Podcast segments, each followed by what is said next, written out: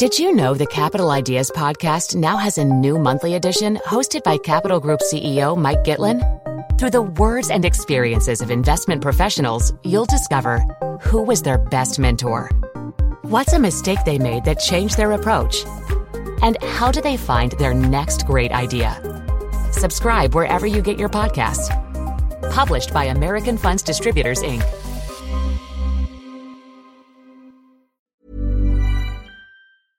So far this month, Wells Fargo has said sorry twice.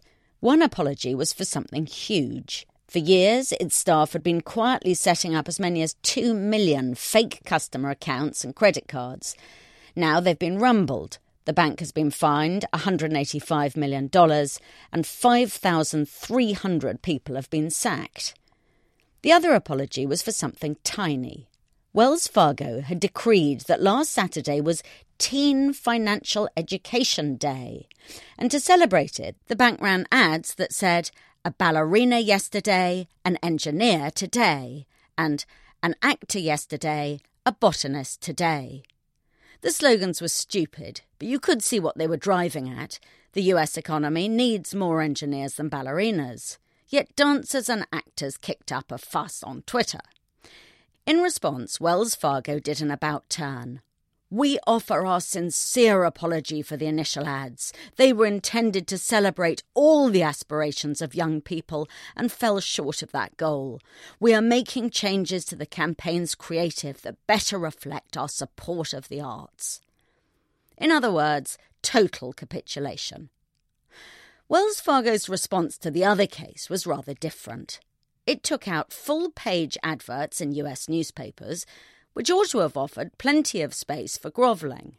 Instead, the bank decided to use the space to tell cheated customers how marvellous it was.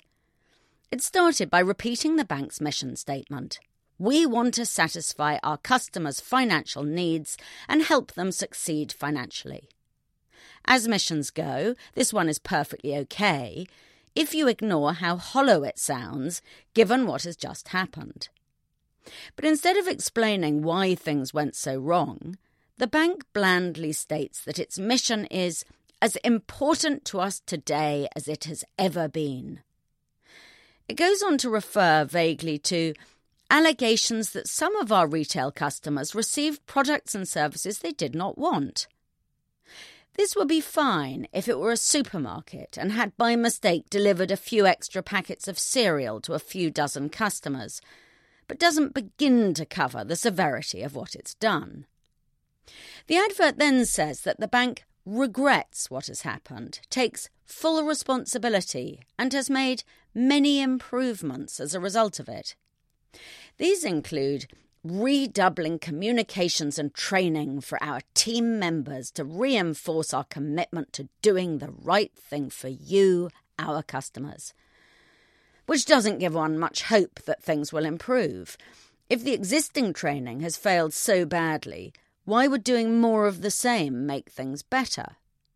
The next improvement consists of appropriate actions, including disciplinary, to address those who have served our customers in ways that were counter to our vision and values. In other words, lots of people have lost their jobs.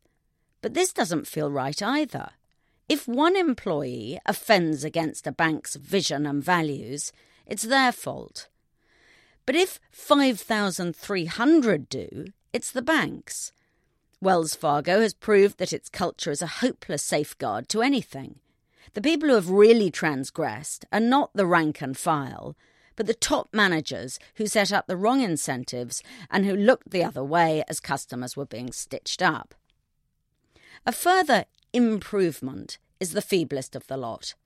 Customers who open bank accounts or apply for credit cards will in future get automated emails. In case anyone is not mollified at the prospect of more emails clogging up their inboxes, the advertisement concludes Wells Fargo's journey began in 1852 and now includes more than 250,000 team members united in serving you, dedicated to your success and passionate about earning your ongoing confidence and trust. If I were an affected customer, I would not care how long the journey has been going on. I'd want it to stop now. I'd also note that a quarter of a million people is far too many for a team. The best number is six. But most importantly, I'd be bridling at Wells Fargo's cheek in telling me that they've always been passionate about my trust when I'd just been taken for a ride. More than that, I'd take note of this new way of escaping blame. Sack your foot soldiers. Insist the bank, i.e., the senior management, is as fantastic as ever, and shower your customers with words as well as a bit more junk mail.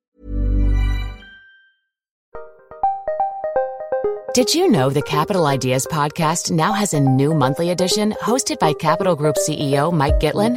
Through the words and experiences of investment professionals, you'll discover who was their best mentor, what's a mistake they made that changed their approach, and how do they find their next great idea. Subscribe wherever you get your podcasts. Published by American Funds Distributors, Inc.